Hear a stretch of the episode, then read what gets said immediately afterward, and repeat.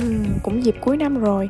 Không biết có ai cũng đang hoang mang như mình Muốn có cái gì đó mới mới trong chính công việc hiện tại hay không?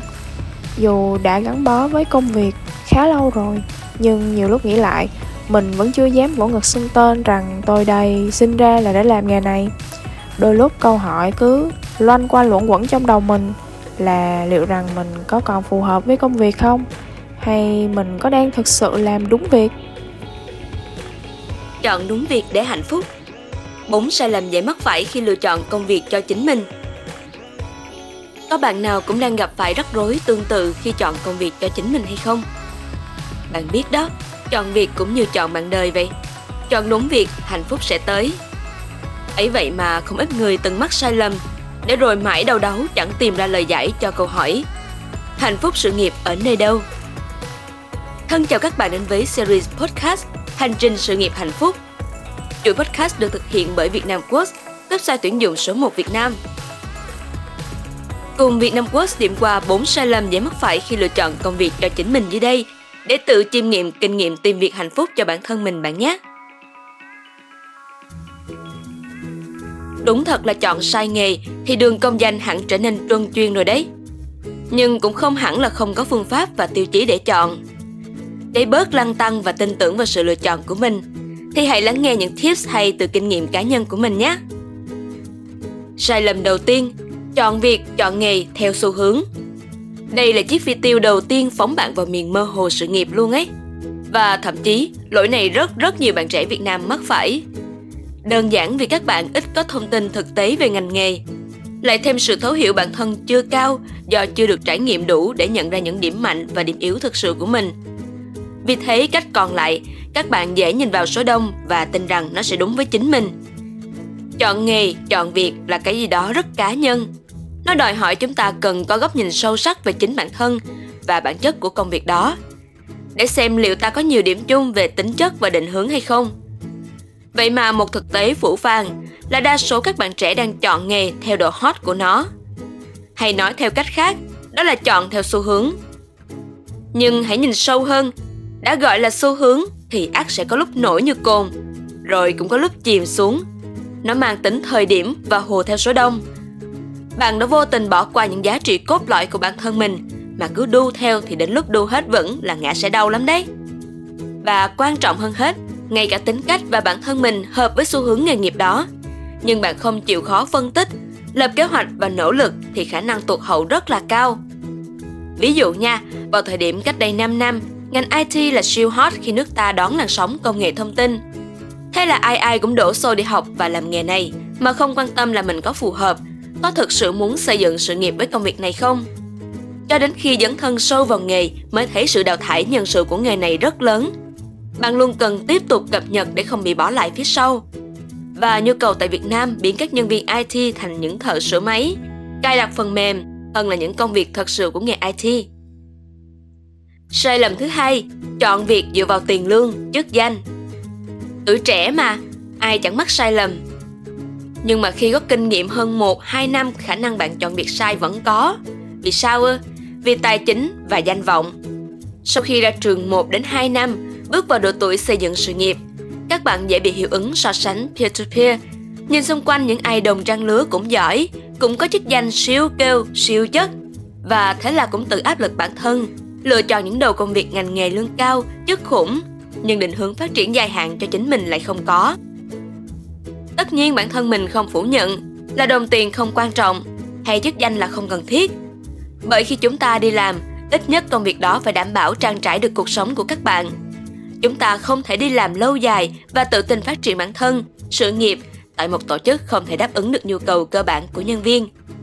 Chức danh cũng vậy, nó giúp ta định vị được vị thế và năng lực cũng như trách nhiệm của mình tại bất kỳ tổ chức nào.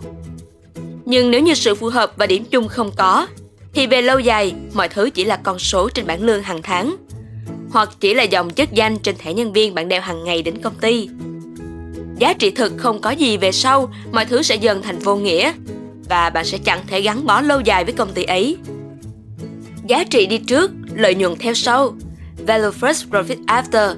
Khi bạn lựa chọn đúng công việc bạn cảm thấy phù hợp từ đầu thì chức danh và tiền lương sẽ dần dần tăng theo mà thôi.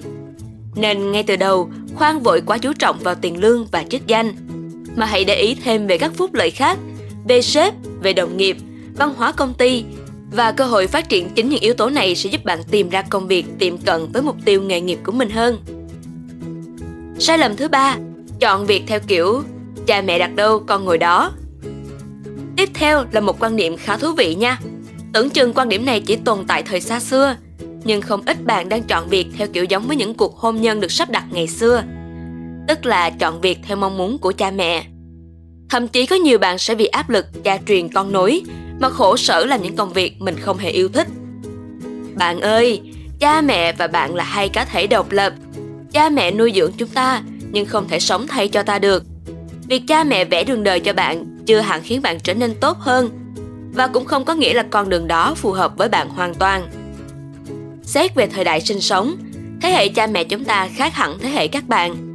Cho dù cha mẹ có thể hiện đại và cập nhật tư tưởng mới rất tốt, nhưng góc nhìn của họ khác với lăng kính đánh giá của bạn. Tất nhiên mình đồng ý chúng ta hoàn toàn có thể hỏi ý kiến hoặc lắng nghe những lời khuyên từ thế hệ đi trước để có cái nhìn thực tế về nghề nghiệp đó. Để biết được nghề nghiệp đó sẽ có những đánh đổi gì, gặt hái được quả ngọt gì. Tuy nhiên kết quả thực sự, quả ngọt thực sự vẫn nằm ở quyết định của bạn và chính sự trải nghiệm của bạn. Mình ví dụ ha, cùng một công việc A nhưng vào thời xưa không được trọng dụng cha mẹ sẽ có xu hướng đưa quan điểm tiêu cực nhiều hơn. Điều này không sai vì bản chất họ chỉ muốn tốt cho bạn. Việc bạn cần làm là thu thập thêm thông tin, tự quan sát, đánh giá, chiêm nghiệm, chia sẻ với những người cùng ngành các bậc tiền bối đang làm trong lĩnh vực đó để có bức tranh tổng quan nhất. Bởi vì nếu chỉ mãi chạy theo mong muốn của người khác, bạn sẽ chẳng bao giờ có được hạnh phúc cho riêng mình. Để rồi cuối cùng bạn mỉm cười với lựa chọn của mình hay không là tùy vào quyết định của chính bạn, chứ không của ai khác. Sai lầm thứ tư, chọn việc mà không tìm hiểu bản thân. Bạn đã nghe câu ngọt ngào đến mấy cũng tàn thành mây chưa? Cuộc vui nào cũng có lúc tàn, không có gì là vui vẻ mãi mãi.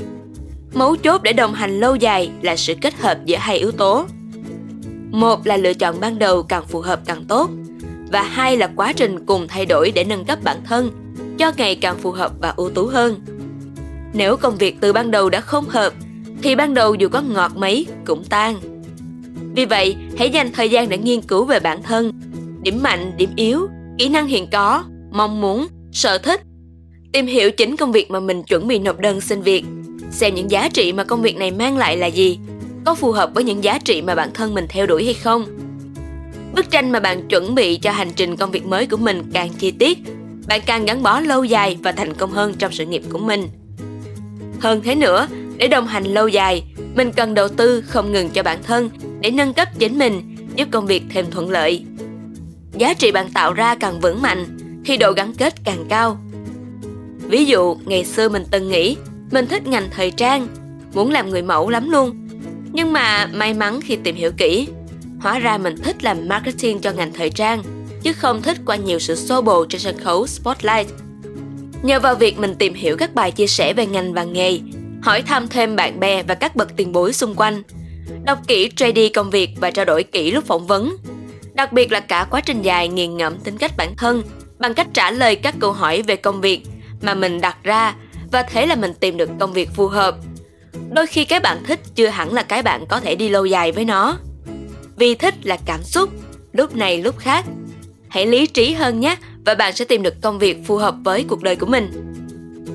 Chọn việc là một quá trình cần có sự tỉnh táo, khôn ngoan và lựa chọn chính xác. Nên cho dù có cảm thấy gấp đến đâu, bạn cũng nên bình tĩnh, kiên nhẫn, có cho mình bức tranh chi tiết về công việc và sự nghiệp mà mình theo đuổi để có được cơ hội tốt nhất, phù hợp nhất.